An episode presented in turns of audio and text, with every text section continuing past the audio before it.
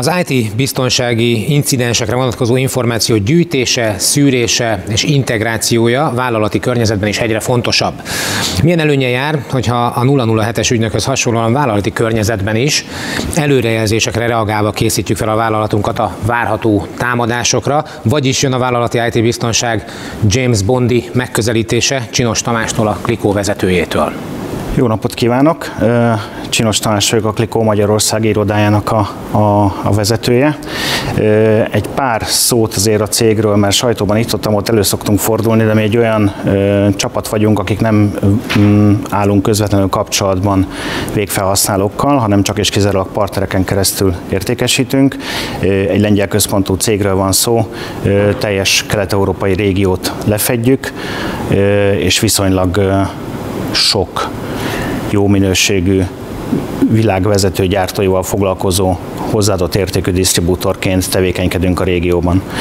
A mai témám az egy, egy olyan megoldás halmaz, inkább mondjuk azt, hogy információ halmaznak a magyarországi elindulása, ami eddig nem nagyon volt jelen így a szélesebb kereskedelmi ö, környezetekben.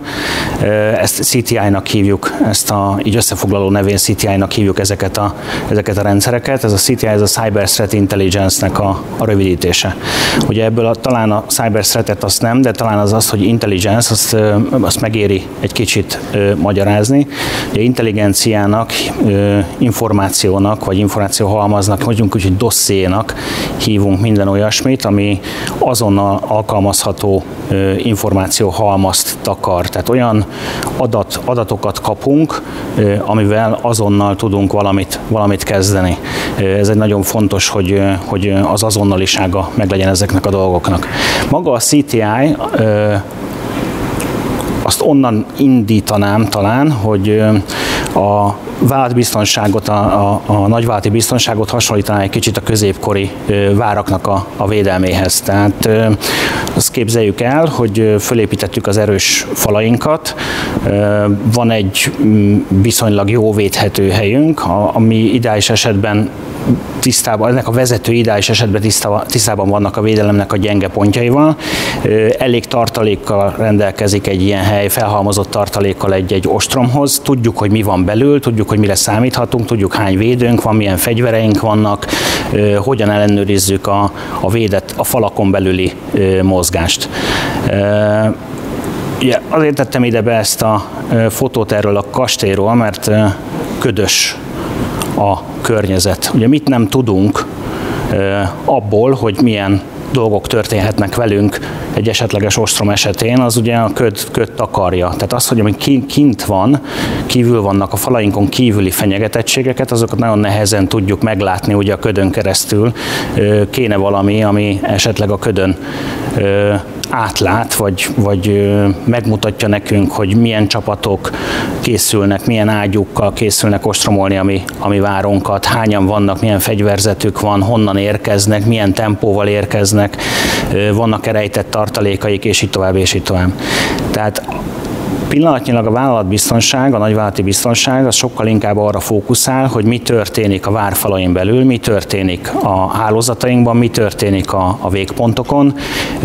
Tehát csak azt mondhatjuk, hogy csak belső információink vannak, jó esetben teszem hozzá, tehát jó esetben van sérülékenységelemzésünk, pontosan tudjuk, hogy milyen kihívásokkal nézünk szembe, amikor arról beszélünk, hogy válti sérülékenységek, pontosan tudjuk, hogy milyen jó esetben, még egyszer teszem hozzá, tudjuk, hogy milyen eszközök csatlakoznak a hálózatunkra, de azt igazándiból nem, nem látjuk, hogy milyen külső fenyegetettségeink vannak, mik a kitettségeink kifelé, mi az, ami, ami közeledik felénk.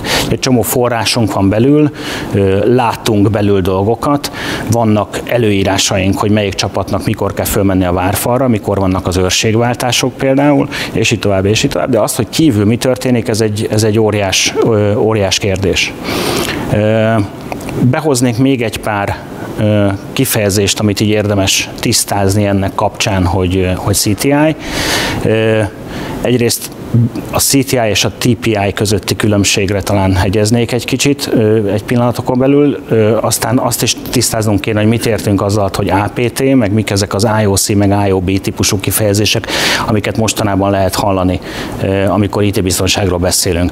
A CTI Set Intelligence, ez egy olyan rendszer, ami külső adatforrásokat fésül nekünk össze ahhoz, hogy megfelelő védelmi döntéseket tudjunk hozni. Tehát azt mutatja meg a CTI, hogy kívül mi van, hiszen azt elvileg tudjuk, hogy belül mi van.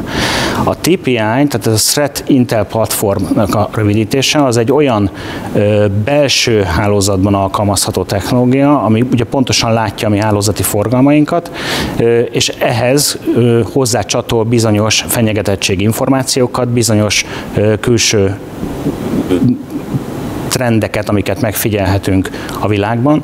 Az APT az egy nagyon érdekes dolog, mert leginkább az APT védelemtől szoktunk, az APT védelemről szok, szoktak a cégek beszélni, hogy ez egy szexi téma, erről viszonylag sok, sok szó van, ugye Zero Day támadások és Advanced Persistence Threat, ugye ez az APT rövidítésnek a kibontása, ezt is érdemes egy kicsit gorcső alá venni, hogy ez mitől advanced, mitől persistent, persistence, tehát hogy attól hívjuk fejletnek, ugye advancednek, hogy olyan technológiákat használ, amit nagy valószínűséggel jól ö, jól pénzelt, jó megfelelő mennyiségű pénzeszközzel ellátott csapatok fejlesztenek, esetleg olyan technológiáknak az átdolgozásai, amik szabadon is hozzáférhetők, de általában valamilyen egyedi, egyedi dolog.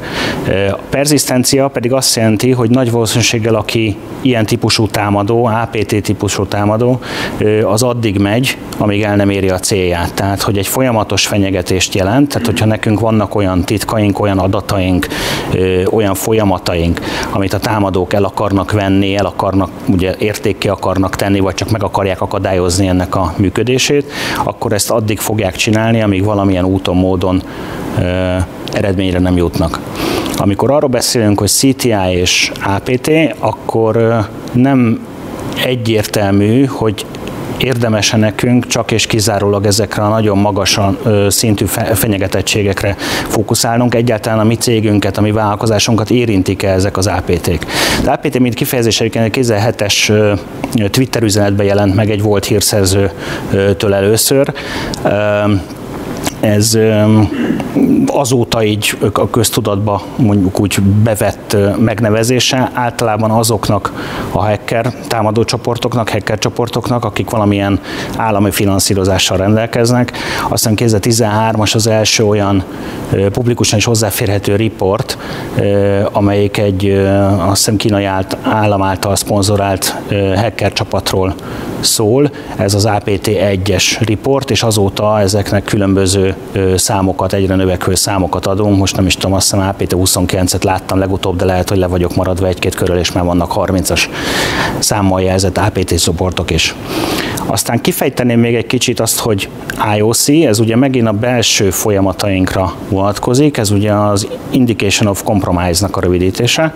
Tehát egy olyan ö, pattern, amit észre tudunk venni a hálózati forgalmunkban, a végponti forgalmunkban, valamilyen folyamatainkban, ami arra utal, hogy támadás történt múlt időben. Tehát, hogy már megtörtént a támadás, vannak IOC-jaink, amik ezek leírják ezt a, ezeket a támadásokat.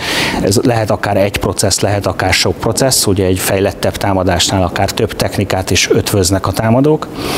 Aztán az IOB, az Indication of Behavior, ez is egy nagyon lényeges történet, amikor azt próbáljuk megfigyelni, hogy az egyes felhasználóinkról mi mit gondolunk. Tehát azt gondoljuk, hogy, hogy Jóska egy jó kollega, mert mindig időben végrehajtja a feladatait, és biztonságosan dolgozik az ő végpontján.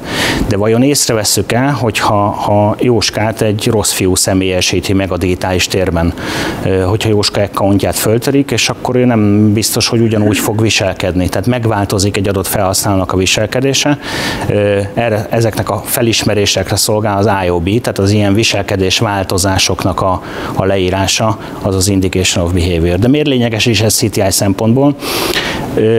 Azért, mert azt tapasztaljuk, hogy, hogy az ilyen APT jellegű támadásokat, amiket viszonylag jól le lehet írni ilyen IOC, IOB paraméterekkel, ezek sokkal inkább mozgatják a közlemény fantáziáját. Ugye ezekből vannak az ilyen nagy hekkekből, az ilyen nagy adatvesztésekből vannak címlapos cikkek különböző médiumokban, ezekből vannak MTI hírek, ezekből születnek anyagok különböző tévécsatornákon, de valójában az, hogy ezektől félünk a legjobban, hiszen ezeknek van a legnagyobb valószínűsége, hogy valamilyen rosszat tud velünk tenni. Ennek ellenére lehet, hogy ezek ránk nem is annyira hatásosak. Tehát lehet, hogy ez így elviszi a mi figyelmünket, el, elveszítjük ezek a nagy dolgok miatt, elveszítjük a fókuszainkat, vagy a fókuszunkat a kis, kis dolgokról. Sokkal érdekesebb az, hogy mm, rossz indulatú államok által pénzelt hacker csoportok tevékenységről olvasunk, mint, mint esetleg megnézni, hogy egy általunk is használt védelmi technológiát fejlesztő cégnek mik a legújabb fejlesztései, mik az új feature a, a különböző eszközeikben. Sokkal egyszerűbb azt elolvasni, hogy úristen, mekkora adatveszlés volt az Amazonnál, a Tesla-nál, vagy valami olyan nagy nevű cégnél, akiről lehet rajta csámcsogni, hogy akkor ilyen adatvesztés történt. Na ebben a ezt úgy hívjuk, hogy, hogy részrehajlunk, tehát az észlelésünk ezekkel a hírekkel kapcsolatosan egy kicsit így, így részrehajlik, ugye minél nagyobb egy botrány, annál inkább jó, meg jó, jól esik rajta csámcsogni, ez igaz az IT-biztonságra is sajnos. Ebben segít talán egy kicsit a, a CTI, mégpedig azzal, hogy megpróbálja a figyelmünket fókuszálni az olyan külső fenyegetésekre, amik valójában hatással lehetnek a vállalatunk működésére, amik valóban veszélyeztetik a hálózatainkat. Ugye alapvetően egy Recorded Future nevű platformról beszélek, aminek tegnap jelentettük be egyébként a, a forgalmazásának az indítását a magyar, magyar piacon. Ez gyakorlatilag egy privát hírszerző ügynökség, aki összegerebézi nekünk a mindenféle dark webben található információkat, egy csomó technikai adatgyűjtést végez helyettünk a külső világról, tehát nem a mi hálózatunkról, hanem a külvilágról. Teljesen egyedi fejlesztéseik vannak, amivel söprik össze az információt az internetről, honeypotjaik vannak, számtalan a, a világban, amiben ugye mind-mind esnek bele a, a támadók ezekbe a lépesmézekbe, években. Vannak iparági források is, ugye nagyon sok védelmi technológiákat fejlesztő és eladó cég az foglalkozik a saját információjának a közösbe való beterelésével, ugye különböző Cyber Threat Alliance-eken keresztül. Na, a Recorded Future nevű cég az megpróbálja ezeket valahogy úgy összeállítani, hogy ezekből az információ morzsákból használható dossziék legyenek, amik ránk igazak. Nagyon sok fórumot szkennelnek, nagyon sok dark web fórumot, nagyon sok thread feedet figyelnek, külső thread feedet figyelnek, ők maguk is figyelnek blogokat, social médiát, Facebookot, stb. stb. Tehát az összes olyan publikusan elérhető információt, ugye ezt hívjuk népnyelven OSINT-nak, tehát hogy Open Source Intelligence gyűjtésnek, ezt ők is elvégzik nekünk, de ezen felül nekik még van egy csomó olyan technológiai lehetőségük, meg olyan hozzáféréseik, mondjuk a dark webhez, amiről gyakorlatilag mindenki beszél, de senki nem nem tudja, hogy pontosan hogy is néz ki, ami aztán nekünk nagyon hasznos lehet a, a védelem szempontjából. Mondok egy példát, a Recorded Future-nek a Dark Web figyelő szolgáltatása olyan dolgokat is megjegyzés eltárol, amik mondjuk esetleg egy napig voltak csak elérhetők ott. Ennek aztán később számtalan helyen lehet jelentősége. Mondok egy példát ide kapcsolódóan, például a, mm, szerveződik egy, egy, egy tüntetés, amiről mi időben információt kapunk, akkor felkészíthetjük rá a iroda irányába irányuló céges forgalmunkat, ugye dolgozói forgalmunkat, hogy lehetőleg erre készüljenek, ne, ne fenyegesse a, a munkavégzés lehetőségeit, például az, hogy tüntetés készül. Egy pár számot arról, hogy ezek hogy épülnek föl ezek az információ morzsák, artifactnek hívjuk egyébként ezeket, hogy ezek hogyan kapcsolódnak össze. Minden egyes ilyen apró tényről a Recorded Future-nek van egy kártyája, egy egyoldalas kis jelentése, egy dossziéja, amik egymással össze vannak kapcsolva. Ez több mint 75 milliárd különböző kapcsolódási pontot, pontot jelent, 100 mm, milliárdnyi vonatkozásban, amit ezekből ki lehet olvasni. Tehát, hogy folyamatosan 24x7 működéssel szkennelik a, azokat a forrásokat, amik esetleg veszélyesek lehetnek a számunkra, vagy egyáltalán publikusan elérhetőek, és ebből megpróbálnak valamilyen olyan jelentéseket, olyan információkat összeállítani nekünk, amiből aztán hat dolgot, hat különböző csomagot tudunk összeállítani. Ezek közül talán a geopolitikai intelligenciát azt az előbb említettem ezzel a tüntetéses példával, tehát hogyha bármilyen olyan fizikai fenyegetés készül, ami a mi működésünket bármilyen szinten is befolyásolhatja, erről kérhetünk jelentéseket, illetve ezekről lehet, lehet külön feedet vásárolni tőlük. Aztán van egy másik nagyon érdekes, amit a Recorded Future Brand Intelligence-nek hív. Ez azt figyeli, hogy a, a mi kontrollunk alá tartozó márka, tehát mondjuk a cégnév, meg a cégnév.hu domén, vagy a cégnévnek a maga a doménye. Ezzel, ezzel kapcsolatosan milyen adatszivárgási esetek vannak kint a dark weben, milyen feltört információkat adnak, vesznek egymásnak a, a rossz fiúk, egyáltalán mi történik azzal az intellektuális vagyonnal, ami a mi márkánkhoz kapcsolódik. Aztán, ha megyünk tovább, nagyobb cégeknél ugye van valamilyen műveleti központ, információbiztonsági művelési köz, művel, műveleti központ, ugye SOC, magyarosan mondva, ahol ugye megfelelően fölkészült elemzők és menedzserek próbálják az incidenseket valahogy kezelni, hogy az incidens kezelés lenne ezeknek a legfontosabb feladata. A Recorded Future-nek van egy olyan direkt ilyen SOC, SOAR rendszerekhez való feedje, amit ezekbe a rendszerekbe bekötve tudunk használni.